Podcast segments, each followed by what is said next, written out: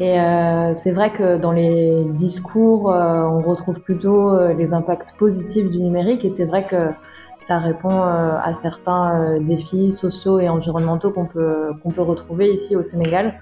Bienvenue sur Técologie. Técologie, Técologie Le podcast qui tente de lier technologie et écologie alors que tous les opposent. Bonjour à toutes et tous. Je vous propose aujourd'hui un voyage virtuel. Euh, nous partons en Afrique, euh, rencontrer les membres de IT for Life, une entreprise de services numériques installée à Dakar, au Sénégal. Nous avons avec nous Sébastien Cusnier, fondateur de IT for Life, Marion Schroffenegger, business developer, Mam Daba, responsable pôle développement, et pour m'accompagner, Aurélie Battant, UX designer. Alors, bonjour à toutes et tous. Bonjour. bonjour. Bonjour. Alors, première question, euh, quels sont les services que vous proposez euh, chez euh, IT4Life Bonjour, IT4Life est une entreprise sociale de services numériques dédiée aux ONG, associations et entreprises sociales en Europe et en Afrique. Et nous accompagnons les structures de l'économie sociale et solidaire dans leur transformation digitale, ce qui va leur permettre de se focaliser sur leur cœur de métier et ainsi maximiser leur impact. Donc, nous faisons entre autres dans la collecte, la visualisation et l'analyse de données, en passant par des solutions comme DHIS2, comme CARE, Kobo Toolbox, Google Data Studio, etc. Nous faisons également la mise en place d'ERP, donc euh, avec une suite d'applications qui répondent aux besoins des organisations avec euh, l'ERP Odoo, avec lequel nous sommes partenaires.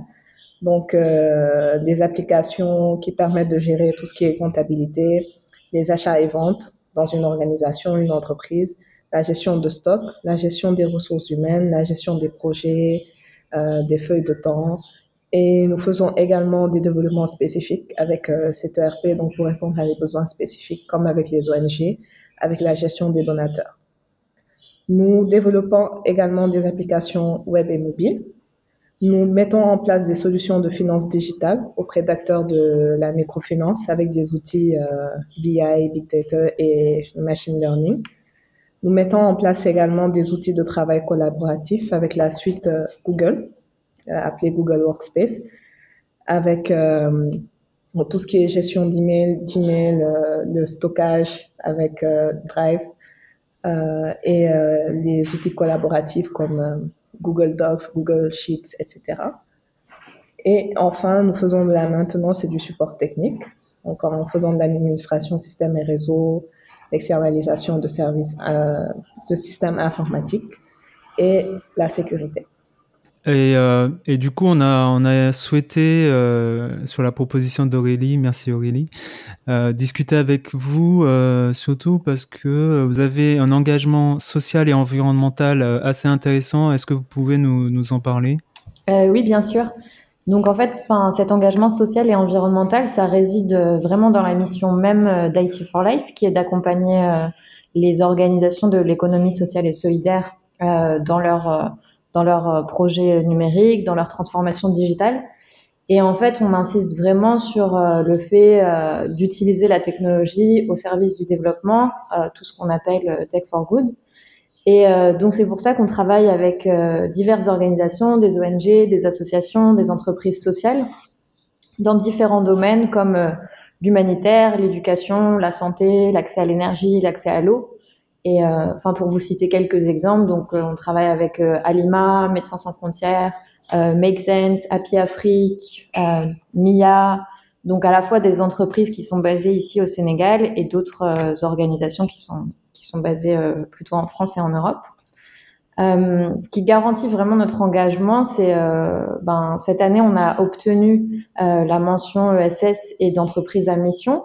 Euh, donc, ce qui, euh, implique une gouvernance participative et, euh, et d'intégrer des, des, valeurs telles que la parité, la diversité, la collaboration euh, dans nos activités, dans notre quotidien de manière générale. Et même s'il n'y a pas le statut d'entreprise sociale ici au Sénégal, c'est des principes qu'on essaie d'appliquer de la même façon dans notre entreprise au Sénégal. Euh, en ce qui concerne euh, l'aspect euh, environnemental, on a vraiment conscience de l'impact environnemental que peut avoir la technologie aujourd'hui. Et donc, c'est pour ça qu'on essaie aussi d'intégrer ces aspects-là dans notre activité au quotidien en essayant de réduire notre empreinte carbone, de, de beaucoup travailler sur la gestion, la réduction des déchets et enfin cet aspect de numérique responsable d'essayer de le développer euh, ici au Sénégal comme c'est pas encore quelque chose de très euh, de très connu et de très répandu. Euh, à côté de ça, ben, on travaille aussi avec des organisations environnementales telles que l'association Nebedai qui travaille sur la thématique du reboisement au Sénégal.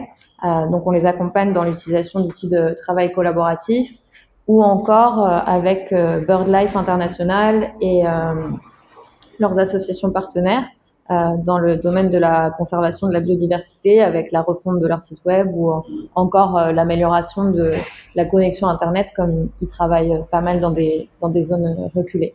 D'accord.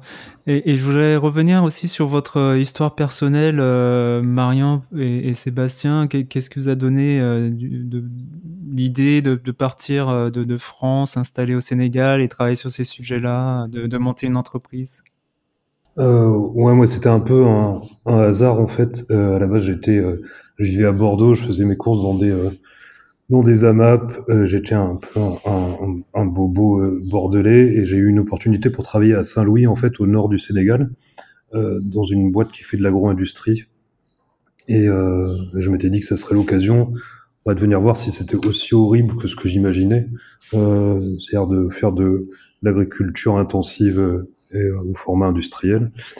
Euh, elle fait que c'était mille fois pire que tout ce que j'avais pu imaginer, tant au niveau euh, environnemental que social en fait, puisque du coup j'ai découvert l'esclavage moderne pour euh, créer des, euh, bah, des produits qui sont même pas destinés à la vente locale. Donc en fait, bah, cette boîte produisait du maïs, du butternut, etc., destiné à être vendu en Angleterre. Euh, et donc sur le marché local, il restait que les produits impropres à la consommation européenne. Euh, voilà. Donc c'était pour moi c'était horrible. Euh, j'ai fait ça pendant un an parce que ben, je m'étais engagé, que j'avais un contrat. Et du coup j'ai eu besoin de racheter mon âme et un peu de sauver mon âme. Et un peu par hasard, en surfant à Dakar, en fait, j'ai euh, j'ai rencontré le l'ancien directeur général de, de l'ONG qui s'appelle Alima, qui est une, une ONG d'urgence médicale qui intervient essentiellement sur des problématiques euh, euh de malnutrition infantile et, euh, et d'épidémie. Donc ils avaient beaucoup bossé sur Ebola. Et donc j'ai commencé à faire du bénévolat avec eux euh, et très rapidement ils m'ont demandé bah, de rester et de les accompagner sur du plus long terme.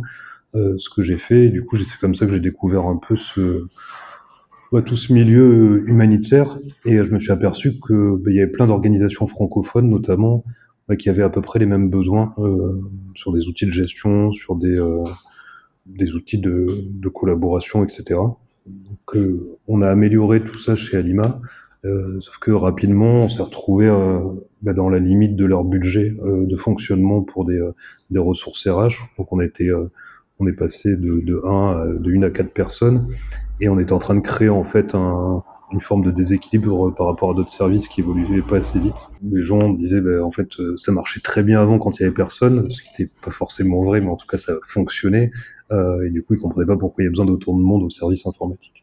Euh, du coup, ce que j'ai proposé, c'était de ben, d'externaliser ce service et de mutualiser avec d'autres organisations. La volonté était justement de d'arrêter de fonctionner en silo.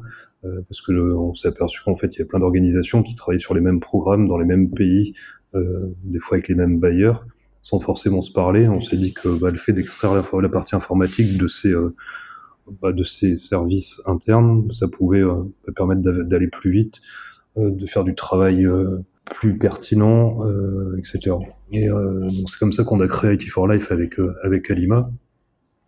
Et les volontés étaient multiples, c'est-à-dire de créer de l'emploi localement, de mieux appréhender les besoins parce qu'on connaissait vraiment bah, les problématiques locales, de limiter les vols euh, en arrêtant de faire venir des gens d'Europe ou des États-Unis pour euh, bah, répondre à des problématiques euh, en Afrique subsaharienne. C'est pour toutes ces raisons-là qu'on a créé. À la base, j'étais là moi pour, enfin au Sénégal pour un an et ça fait ça fait six ans aujourd'hui. donc voilà pour mon histoire un peu perso quoi. Merci. Et Marion? Je vais je vais essayer de faire plus court. Euh, donc moi de mon côté, j'ai eu un parcours assez classique en France. J'ai fait une école de commerce avec une spécialisation en entrepreneuriat et plus particulièrement en entrepreneuriat social. Et, euh, et très rapidement, enfin j'ai pas mal voyagé et euh, j'ai eu quelques expériences professionnelles ici euh, euh, en Afrique, donc au Sénégal, au Burkina, en Afrique du Sud.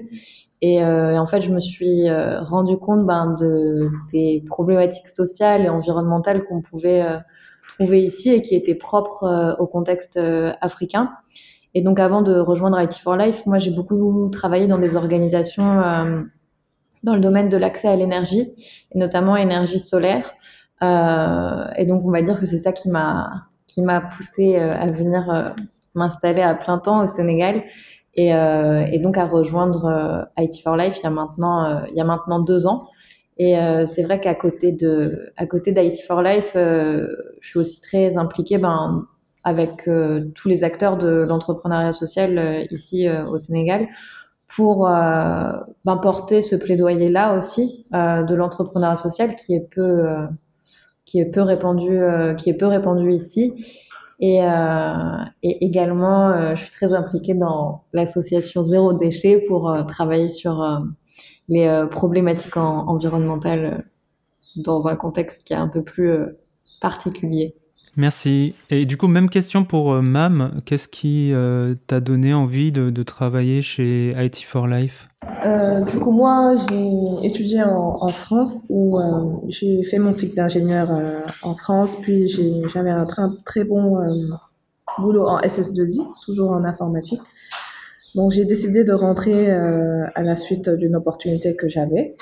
j'ai continué de travailler en SS2I ici au Sénégal pendant deux ans et j'ai rejoint Alima, donc, avec Seb. Comme il dit, on était quatre, voire 6, 6 dans le service informatique avant, avant de donner naissance à IT for Life.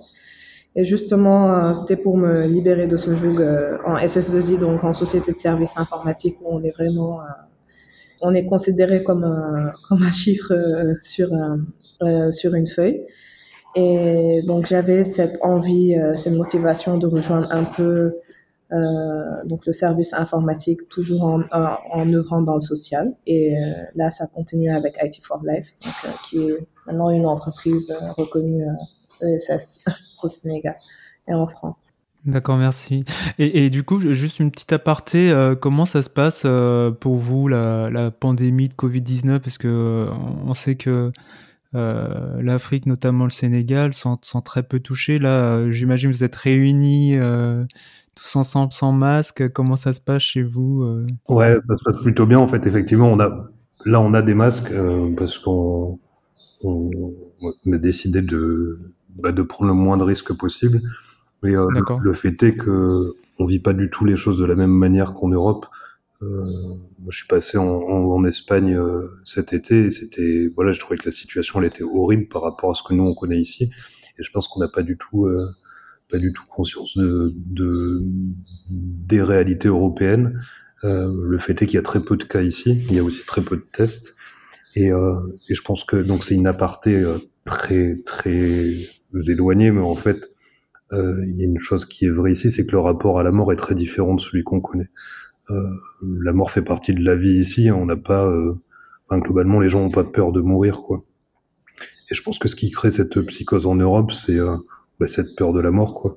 Et euh, cette volonté de se surprotéger euh, tout le temps. Euh, ici, c'est pas ça. On peut mourir euh, et ça fait vraiment partie euh, partie intégrante de la vie. et on n'a pas du tout les mêmes le même rapport à ça.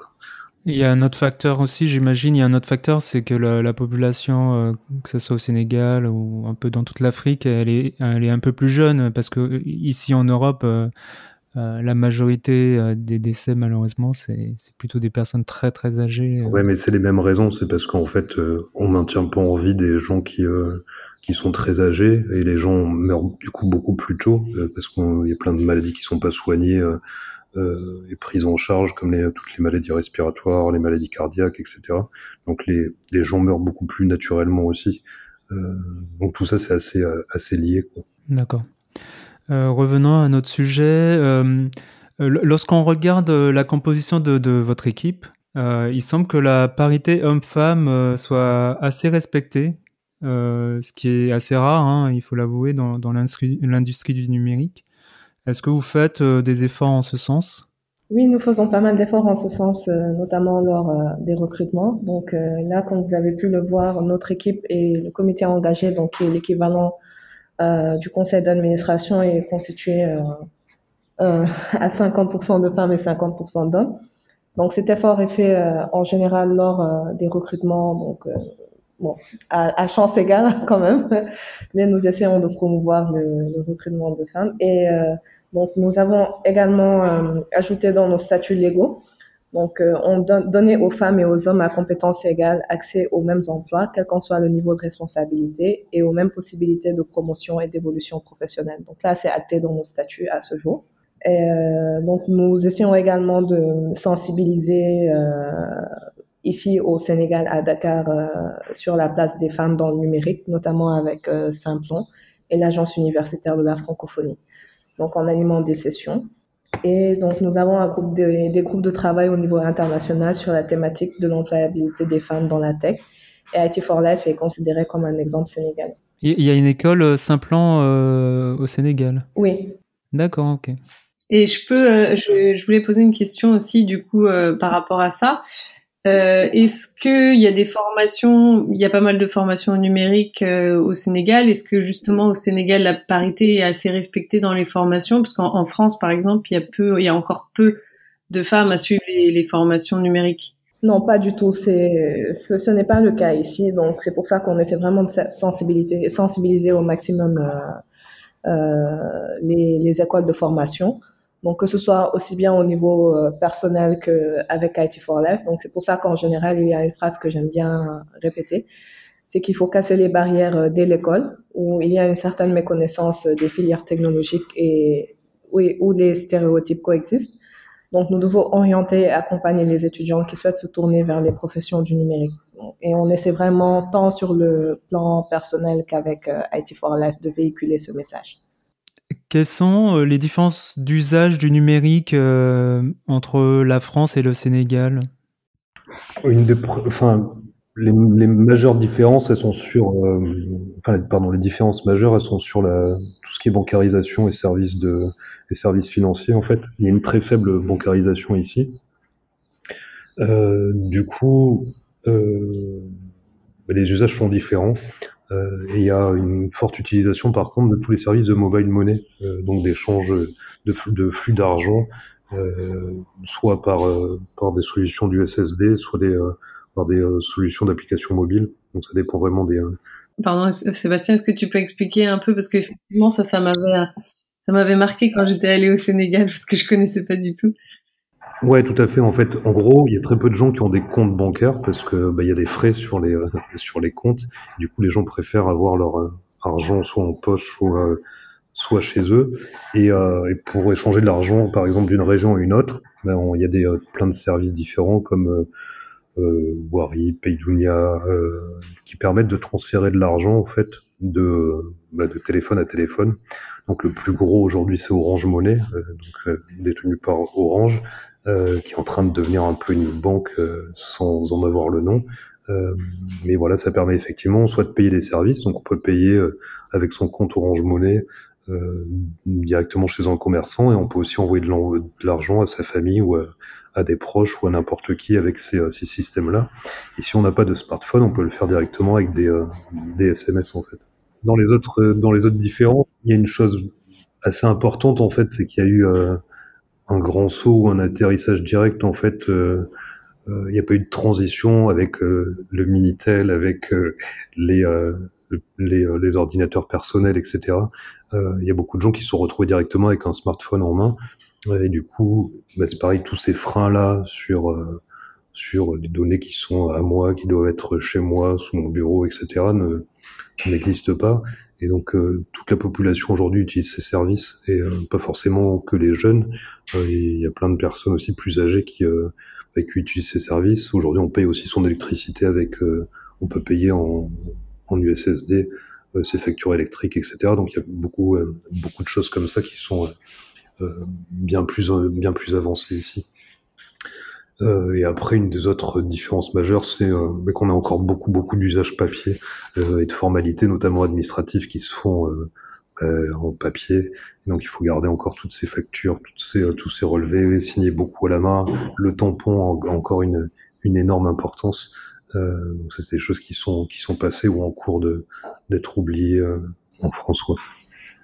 Et est-ce qu'il y a euh, des problématiques particulières euh, liées au réseau ou à Internet au Sénégal que nous méconnaissons euh, peut-être en France? Non, je pense pas qu'on les méconnaisse, c'est juste qu'on les oublie, et particulièrement quand on habite en ville. mais c'est les mêmes que nos problématiques rurales en fait. Il y a des gros décalages entre entre les régions et les zones où, on vit. il n'y a plus de problématiques réseau à Dakar depuis depuis maintenant presque quatre ans en fait, avec l'arrivée de la 4G qui a permis de résoudre énormément de choses. Et depuis deux ans, il y, a un, il y a un développement et un déploiement quasi, euh, enfin je pense dans quasiment toutes les, tous les quartiers de Dakar de la fibre. Donc ça a changé énormément aussi les usages et, euh, et la, facilité d'accès à Internet. Donc les prix restent élevés. Euh, on est encore beaucoup sur une tarification. Euh, il n'y a pas de forfait illimité par exemple sur les mobiles. Donc ça c'est euh, effectivement quelque chose que j'avais oublié parce que je m'y suis, je m'y suis habitué. Mais donc ça c'est encore un, gros frein. Euh, il y a Free qui est arrivé sur le marché, donc euh, ça a permis d'équilibrer un peu les choses, mais euh, l'impact n'a pas été aussi grand quand quand quand c'était arrivé en France. Euh, donc ouais, il y a plein de zones blanches, plein de zones pas, pas couvertes, donc ça crée des ça crée des décalages. Justement, comment comment s'en connecter les campagnes? Est-ce que on, a du réseau mobile qu'en ville ou? Non, justement, ça dépend vraiment des de la densité de population. Je sais pas trop comment Orange hein, qui a un, quasi monopole là-dessus sur les déploiements. Je sais pas trop comment ils, euh, ils envisagent les choses et comment ils décident euh, en fait les déploiements. Mais il y a encore plein de, il y a plein de petites villes où il y a de la 4G. Donc euh, globalement, la couverture devient de plus en plus importante, mais vraiment les zones où il y a une très faible densité de population, où il n'y a pas de couverture, il n'y en aura pas probablement avant longtemps. Donc il y a des systèmes après de, fin de, radio qui permettent de connecter des zones très, éloignées, très éloignées, euh, mais ça nécessite des investissements assez, euh, assez importants. Euh, Sébastien, tu as écrit dernièrement un article sur la panne de Google. C'était un article du 15 décembre. Quel est votre rapport avec les services des GAFAM et quels sont euh, aussi du coup vos, rapports avec les solutions open source? Euh, ouais, c'est un sujet hyper vaste et je pense que ça mériterait des, heures de discours, donc il faudra pas hésiter à, à me couper euh, si, si je parle trop. Donne-nous envie de lire ton article. alors c'était vraiment un essai ce, ce truc-là et euh, voir si ça, ça avait un intérêt. En fait, je suis souvent face à une difficulté. je me considère comme un extrémiste modéré par rapport à ça. Euh, en gros, moi aujourd'hui pour bosser, pour euh, permettre aux organisations avec lesquelles je travaille de, bah, travailler simplement et de manière la plus efficace possible, euh, j'ai pas vraiment de choix que de proposer justement les services de Google. Parce que ça marche tout le temps, parce que ça nécessite peu de formation. Nous, on bosse dans des zones souvent assez compliquées, euh, voire très très reculées. Euh, pense à la RDC, au nord-est du Nigeria, et dans plein de zones où, où justement les accès Internet sont très faibles et on ne doit pas rajouter une difficulté euh, complémentaire. Donc, euh, bah oui, on déploie euh, les services de Google for non-profits parce que bah parce que c'est gratuit, parce que ça marche très bien et parce que globalement nos utilisateurs finaux sont déjà bah, outillés et ont déjà l'habitude d'utiliser ces services. S'il y avait mieux, on proposerait autre chose. S'il y avait plus plus libre, on proposerait autre chose. Mais pour moi, la question n'est pas vraiment là. Moi, je me verrais vraiment côté utilisateur pour répondre à ces questions. Donc, on est hyper euh, favorable à l'usage du libre. On utilise les solutions dont euh, Daba a parlé tout à l'heure, DHIS2, euh, Odoo qui était anciennement OpenERP, qui est de moins en moins libre à mon goût. Mais voilà, j'espère que on arrivera à faire un, fork pour pour l'Afrique un jour. et la question de Google, moi je suis quelqu'un d'assez optimiste. Et euh, je me dis que vu l'évolution, euh, ben, on peut rêver de ben, d'une forme de démantèlement ou, euh, ou de remise euh, de livraison à la communauté. quoi. Il n'y a pas de raison que ça reste dans les mains de trois quatre personnes. Et tous les gars, et tous les gens qui bossent là-bas sont des et au moins la grande majorité sont des gens qui qui ont des une, une idéologie plutôt positive quoi, une, une volonté de changer les choses dans le dans le monde. Donc voilà, pour moi, ça c'est quelque chose d'important. Après, mon rapport avec Microsoft est un peu différent. je pense qu'il y a une aura autour de Microsoft qui est très liée à la fondation Gates et que les gens oublient qu'en fait Microsoft, tout comme les autres, collecte des données depuis les années 80, ça pose pas de problème. Et ça, pour moi, c'est une vraie difficulté contre, avec les ONG avec lesquelles on bosse.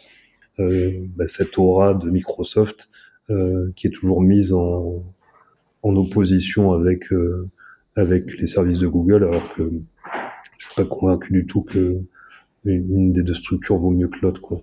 Euh, voilà. Donc ça c'est notre notre rapport au GAFAM. Euh, on n'est pas du tout pro Facebook, par contre, pour plein d'autres raisons, parce que voilà, l'usage de, de, WhatsApp, de, bah, révéler des, des, failles hyper importantes, notamment sur les élections au Brésil, etc. Et pour l'instant, on n'a pas la preuve que Google a, eu, euh, bah, eu un impact aussi néfaste sur des décisions aussi, euh, aussi conséquentes ni pour la planète ni pour le monde. Donc, euh, on, on, pourrait me définir pro Google, mais c'est vraiment parce que j'ai pas, pas mieux à proposer, quoi. Justement, quels sont les, les, réseaux sociaux qui sont très utilisés au Sénégal? C'est, c'est... Enfin, les réseaux sociaux et outils, euh, c'est, c'est Facebook, WhatsApp, c'est ça? Euh, Facebook énormément et euh, beaucoup pour de la vente. Donc là, c'est pareil, une, grande avance par rapport à, ce qu'on trouve en Europe. En Europe, on a encore très Le Bon Coin, etc.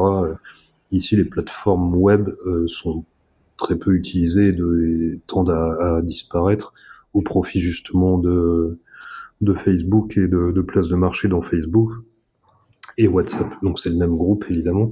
Euh, donc c'est vraiment les euh, WhatsApp est hyper hyper utilisé. D'accord. Euh, est-ce qu'il y a un sujet euh, d'impact environnemental du numérique au Sénégal ou, ou est-ce qu'au contraire les impacts positifs dépassent largement les impacts négatifs? Du coup, il n'y a pas de sujet? Il y a un sujet, mais c'est vrai qu'il n'est pas encore trop traité. Et euh, c'est vrai que dans les discours, euh, on retrouve plutôt euh, les impacts positifs du numérique et c'est vrai que ça répond euh, à certains défis sociaux et environnementaux qu'on peut qu'on peut retrouver ici au Sénégal. donc l'accès à la santé, l'accès à l'éducation, l'accès à l'énergie. c'est vrai qu'il y a des solutions technologiques qui ont été qui ont été mises en place pour y répondre et qui ont vraiment apporté une amélioration de ce côté-là. Après, euh, il y a justement tout un enjeu euh, autour de ça pour que euh, pour qu'il y ait les organisations du numérique qui se rassemblent et qui commencent à penser à, à la thématique de l'impact environnemental des technologies. Et c'est vrai que, enfin, nous avec IT for Life, on aimerait avoir avoir un équivalent de l'institut numérique du numérique responsable euh, ici au Sénégal, voire euh, en Afrique de l'Ouest avec d'autres euh, organisations comme Simplon, Make Sense et qu'on puisse travailler tous ensemble pour, pour amener cette dynamique-là. Et, c'est vrai que, je pense qu'un des premiers, des premiers éléments à, à considérer, c'est, qu'il est vraiment nécessaire aujourd'hui de repenser la manière dont on consomme les biens électroniques. Et c'est vrai que c'est pas pour le coup, c'est pas du tout le cas euh, ici au Sénégal parce que euh, parce que tout le monde est, beaucoup beaucoup dans dans l'hyper consommation euh, de matériel, de smartphones, de PC, de tablettes, d'écouteurs. Enfin, il y a, y a vraiment un énorme un énorme marché.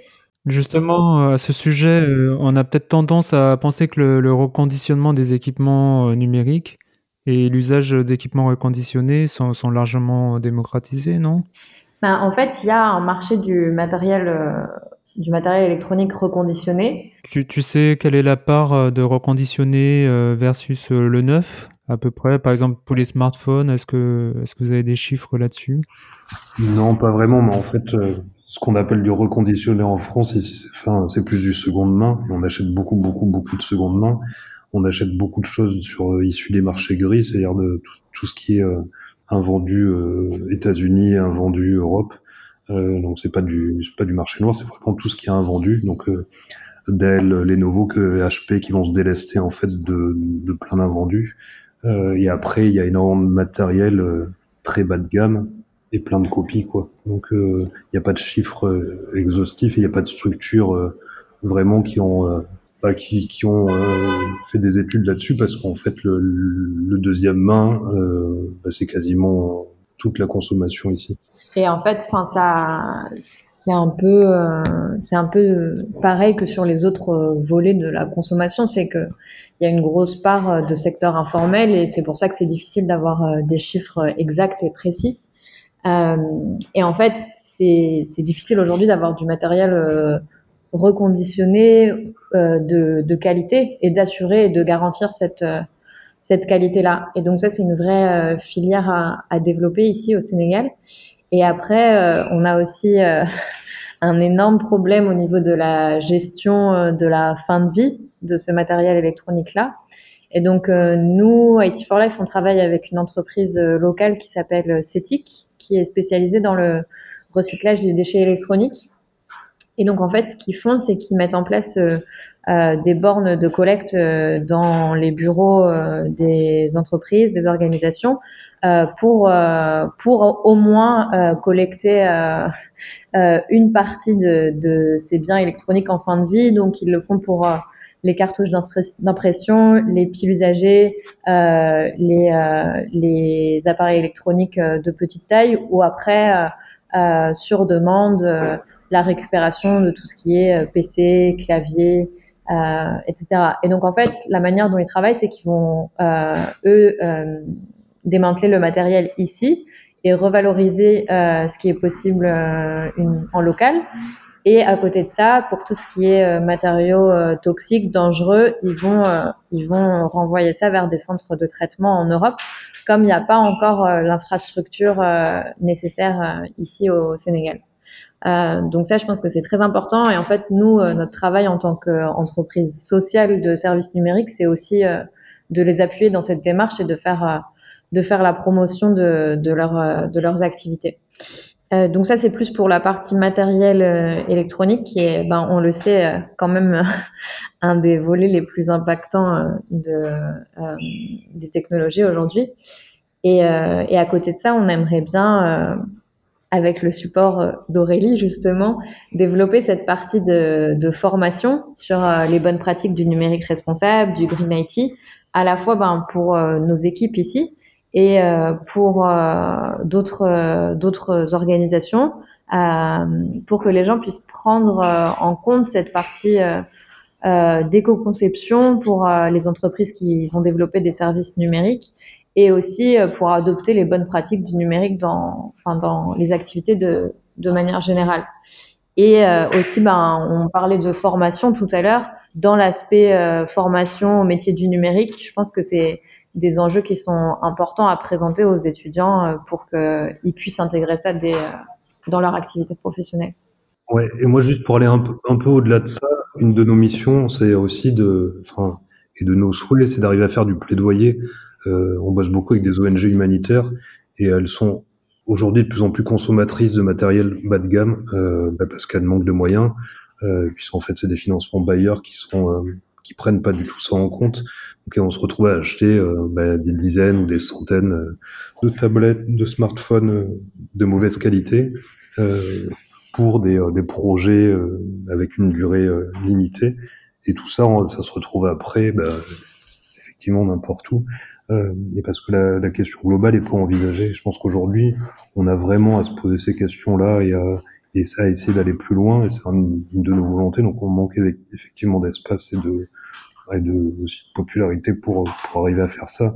Et on est euh, hyper ouvert à toute forme de, partenariat et de consortium pour euh, bah, travailler ces questions-là, euh, éveiller un peu les consciences et se dire que en fait tout ça c'est une problématique qui est tellement globale qu'on doit l'adresser en tout point. On a un, véritable devoir de cohérence. Euh, et c'est très vrai pour ces organisations humanitaires qui sont consommatrices de choses qu'elles combattent. Euh, donc c'est assez paradoxal. Si cela peut vous rassurer, euh, euh, certains politiques euh, français achètent quelques dizaines de milliers aussi de tablettes et d'ordinateurs de très mauvaise qualité pour les refourguer aux étudiants, aux élèves. Il y, a, eu quelques cas d'école, sans jeu de mots. Ouais, j'avais une dernière question sur les problématiques. Est-ce que est-ce, est-ce que les problématiques d'inclusion et d'accessibilité sont sont abordées justement dans bah, dans les formations et dans dans le numérique globalement au Sénégal? Ou est-ce que comme le, numérique responsable en général, est-ce que c'est, aussi des sujets sur lesquels il faut, il faut travailler, quoi? Ouais, super question, puisque euh, en France, on a, euh, c'est réglementaire, on a le référentiel général d'accessibilité euh, qui, qui, qui est à la fois pour les services publics numériques, mais aussi pour les très grandes entreprises. Est-ce qu'il y a, un sujet d'accessibilité et d'inclusion aussi au Sénégal? Euh, très honnêtement, c'est c'est pas vraiment des thématiques qui sont qui sont traitées aujourd'hui euh, au Sénégal. Après, euh, de la même manière que pour l'entrepreneuriat social, le green IT, c'est des choses que, nous en tant que en tant qu'entreprise sociale ici, on doit on doit s'efforcer de de développer et, et porter, porter le plaidoyer pour que ça, ça soit des questions qui soient plus intégrées et incluses dans les, dans les stratégies des organisations. Euh, peut-être une dernière question aussi. quelles sont euh, les appétences, euh, peut-être pas de tous les Sénégalais, mais au moins de, des acteurs, actrices du numérique sénégalais envers les enjeux au-delà de l'environnement, des enjeux climat? Est-ce qu'il y a une prise de conscience sur ces enjeux-là? Est-ce que est-ce qu'au Sénégal, il y a, déjà les effets du, du réchauffement climatique qui qui, qui la population? Euh, Ouais, les effets, ils sont, ils sont clairs. Euh, il y a, a Saint-Louis, par exemple, donc au nord, qui est en train de perdre une partie de, une partie de la côte. il y a déjà plein de maisons qui sont détruites. Donc là, on, voit très bien que c'est pas un mythe. Euh, le réchauffement climatique et la montée des eaux. Euh, la sécheresse est de plus en plus importante, donc ça a un impact aussi conséquent. Par contre, bah, c'est pas suffisant pour pour cette remise en question de nos modes de consommation. Et, euh, et la réalité, c'est que bah, on est en train de de vivre un peu ce qui s'est produit dans les euh, dans les années 80 euh, en France, c'est-à-dire que euh, nouvelle classe moyenne qui est en train de bah, d'exploser et qui bah, qui souhaite consommer quoi. Et c'est un truc qui est qu'on peut pas réfréner parce que bah, parce que tant qu'on n'a pas expérimenté tout ça, c'est tout à fait logique que bah, tous les gens qui commencent à avoir un peu de moyens, et eh ben, envie d'acheter euh, une voiture, un micro-ondes, une télé écran plat, des smartphones, des iPhones, des écouteurs. Euh, et ça, c'est hyper délicat de de, bah de, de le réfréner quoi. Et, euh, et tant qu'on n'a pas expérimenté ça, tant qu'on n'a pas été jusqu'au bout, bah, c'est hyper chaud de faire un, pas en arrière quoi. Et c'est ce que je dis pas souvent, mais ce que bah, je m'en suis rendu compte le, euh, fin d'année dernière. Euh, en gros, ici personne n'a fait de burn-out, personne a, fait euh, des, euh, s'est suicidé à cause de son boulot ou, a fait des dépressions à cause de son boulot. C'est des choses qui n'existent pas. par contre, c'est des choses qui vont probablement arriver dans les années à venir. Et, c'est pour notre génération à nous de français. En fait nous on a vu ça chez nos parents. Et donc euh, aujourd'hui on est à même de faire le pas en arrière et de se dire waouh mais nous on n'a pas envie d'avoir cette vie là quoi. Juste pour pouvoir avoir une voiture euh, une voiture cool. Euh, bah, au Sénégal on n'en est pas là quoi. Donc il va falloir attendre probablement quelques années pour que ça se produise. Peut-être pour nuancer un peu les propos de Seb. Enfin pour moi au cours des je dirais des deux trois dernières années il y a eu quand même un éveil des consciences ici et une une meilleure euh, fédération des, acteurs de la société civile, des organisations environnementales, des, entreprises. Enfin, il y a, quand même euh, une communauté d'acteurs qui est, mobilisée et euh, qui essaie d'impliquer de plus en plus les citoyens dans, ces thématiques-là. Et du coup, pour moi, ça reste, un, espoir. Et en tant qu'activiste environnemental, évidemment, il faut que il faut euh, essayer de porter ces messages-là et euh, de pousser les gens à agir et justement euh, de trouver à travers des, des, moyens simples et des messages simples euh, les, ouais, les moyens de convaincre euh, et de montrer aux gens que cette, cette société de, de consommation et, et enfin, la, la, disparition de la biodiversité, l'érosion du littoral. Enfin, tout ça, c'est des problématiques qui, qui, touchent les gens et en fait, il faut trouver la, la, manière de leur parler. Donc, par exemple, je sais pas, enfin, sur la thématique des déchets, parler euh, euh de l'alimentation plastique qui est retrouvée dans les poissons et du coup qui touche euh, tout toute la population ici au, Sénégal, ou alors de montrer euh, que euh, je sais pas, enfin pour les pêcheurs, il y, a, y, a, des enjeux dans leur manière, dans leur manière de travailler, dans leur manière de consommer, et donc, il faut réussir à, à adapter des messages qui sont pas forcément euh, compréhensibles et vulgarisés euh, ici au contexte local et, et montrer, euh, montrer que chacun peut, peut agir à, agir à son échelle. Et je pense que, évidemment, enfin, c'est comme, comme partout, ça se fera pas sans les politiques et sans le gouvernement. Et euh, sur la thématique, sur la thématique des déchets, c'est vrai que qu'il y a quand même des politiques ambitieuses qui sont là et euh, qui doivent être euh, suivis euh, d'actions maintenant. Je sais pas, peut-être Daba peut ajouter quelque chose d'un point de vue d'un point de vue sénégalais. Non, oui, comme, tu dis, Marion, heureusement qu'il y a ces, acteurs qui commencent à, vraiment bien s'installer depuis deux, trois années. On voit qu'il y a, donc il y a cette envie de changer les choses. c'est déjà bien, mais il y a quand même un retard côté population. Donc on va espérer, il y a toujours cet espoir, on va espérer que d'ici quelques années, un, un des consciences. Eh bien, euh, Sébastien, Marion, Mam, Daba et Aurélie, merci beaucoup. Euh, et je vous dis à très bientôt.